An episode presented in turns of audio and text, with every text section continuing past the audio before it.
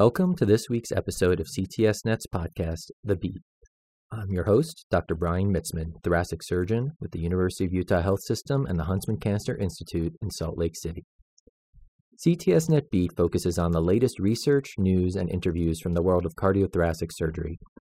In addition, you can keep up with the latest cardiothoracic surgery news by subscribing to the CTSNet Journal and News Scan. This week, we focus on CTSNet's latest video series created by Dr. Tristan Yan. We then look at the most popular article on CTSNet for last month, a simple technique to manage sternal wound dehiscence. Finally, we look at a recently published article in the Journal of Thoracic and Cardiovascular Surgery on a new esophagogastric anastomosis simulator. CTSNet often invites guest editors to contribute novel material to the cardiothoracic community. This month, a 12 part video series on technical approaches to thoracic surgical oncology has been provided by Dr. Tristan Yan, with narration by our very own Joel Dunning. Dr. Yan is a consultant cardiovascular and thoracic surgeon based at the Royal Prince Alfred Hospital in Sydney, Australia. The first part of the series, A Day of Thoracic Surgery with Professor Tristan D. Yan, is available now on CTSNet. I've always found the Day in the Life video series quite interesting as we live in our own bubbles and rarely know the daily routines of other surgeons in our own city, let alone on the other side of the world. One of my favorite videos is Dr. Shanda Blackmon's Day in the Life, which was posted way back in 2014. Dr. Yan chooses to focus on his team's efficiency, showcasing the ability to perform eight, yes, I said eight, thoracic operations in a single day. And I'm not talking about a couple of lobectomies followed by a half dozen bronchoscopies.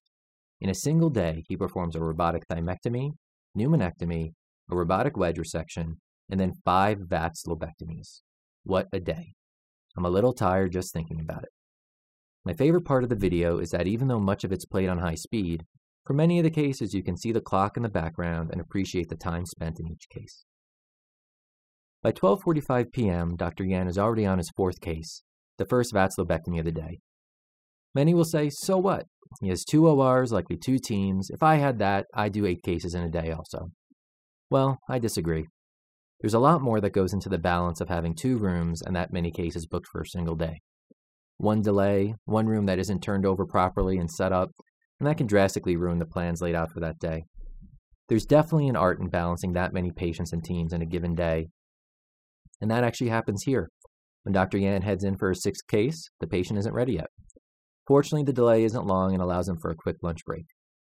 The day finishes at 6:30 p.m., and like any true leader, Dr. Yan thanks his surgical assistant, Dr. Jamie Santabanez, who has helped throughout the marathon day, along with the entire operative team. As this video is just the appetizer for the rest of the 12-part thoracic technique series, I think I speak for everyone when I say that we can't wait to see what else Dr. Yan has in store for us. Next up is CTSNet's most popular article from the month of October, submitted by a team of surgeons at Glenfield Hospital, part of the University Hospitals of Leicester in the UK. It's entitled A Simple Technique to Manage Sternal Wound Dehiscence. Both CT surgeons that specialize in open heart techniques and general thoracic surgeons can both commiserate about the nightmare of non healing sternum, whether or not it's from a sternal wound infection. Personally, in the States, we often call the plastic surgeons to bail us out when such situations arise. The authors describe a series of 42 patients who had sternal wound dehiscence, but focus on one specific patient in their video. As I describe the following scenario, I think you'll all feel the author's pain and frustration as the case develops. The patient is a 44 year old man and initially underwent a three graft CABG utilizing the LIMA and two veins.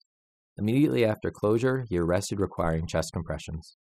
The chest was reopened and two additional venous grafts were placed to the LAD and obtuse marginal. While he was discharged after an unremarkable recovery, at four years he was found to have non union of the sternum. Remarkably, he was found to have a 1.4 centimeter gap of his sternum with multiple broken wires. Fortunately, there was no infection.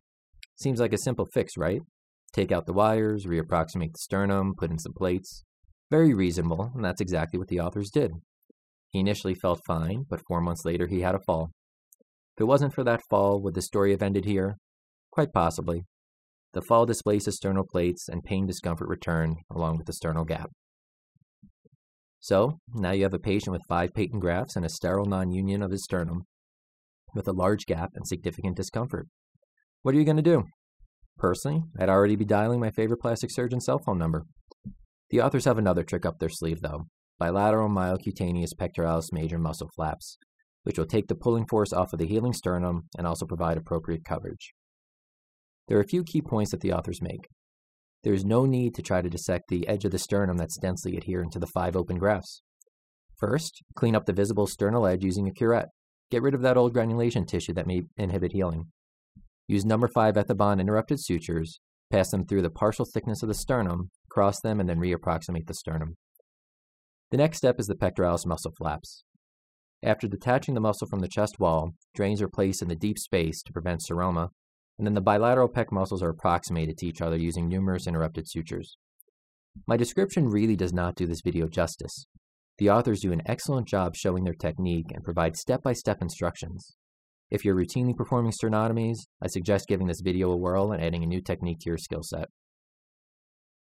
So far, we've talked about a day in the life of Dr. Yan in Sydney, Australia, and a great technique for those failed sternotomies.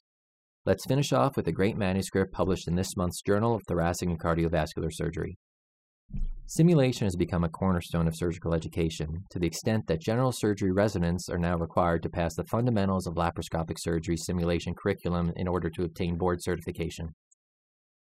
In the cardiothoracic surgery world, we have numerous simulator modules, including completely virtual exercises such as the SimNow platform on the Da Vinci robot, and tissue models that range from a synthetic coronary anastomosis model to utilizing porcine hearts for valve implantation all the way to the KindHeart model for lobectomy. As a previous STS Top Gun finalist on the CABG simulator when I was in training, I personally can attest to the increased confidence and skill I obtained spending hours sewing those little plastic tubes together.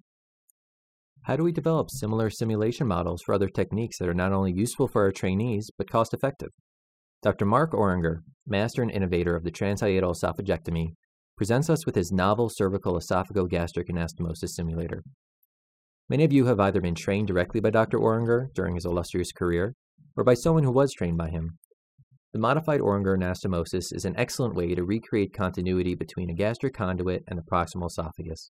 But in an optimal world, our trainees would get to learn and practice the techniques outside the high stakes environment of an esophagectomy.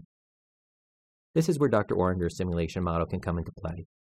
As Dr. Orringer notes, as the simulator is being validated, its use has shifted from not only being a teaching tool, but also an assessment tool for the University of Michigan surgery trainees. The best part? The upfront cost will only run approximately $500, including six pairs of single-use esophageal and gastric castings, along with a bubble tester to evaluate the quality of the simulated anastomosis. An additional six-pack of castings will be approximately $175, or $29.17 per simulation, Considering how much programs spend on other simulation exercises, if Dr. Orringer's continued validation of this model pans out and shows improved outcomes in the OR for our trainees, that $29.17 will be money well spent. Thank you for listening to this week's Beat. If you have an idea for a future episode or would like to get in touch, please visit us on ctsnet.org. I can personally be found on Twitter using the, hand- the handle at Brian Mitzman. Don't forget to subscribe to our podcast and leave a five star review so we can be more readily found. Keep an eye out for our JANS, Journal and News Scan, where we pick the highest impact latest stories for you. From myself and the rest of the CTSNet team, thank you for spending time with us and see you next time.